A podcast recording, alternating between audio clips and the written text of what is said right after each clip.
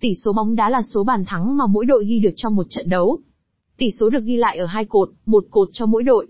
Đội có số bàn thắng nhiều hơn vào cuối trận đấu sẽ thắng trận đấu. Nếu cả hai đội có số bàn thắng bằng nhau, thì trận đấu sẽ hòa.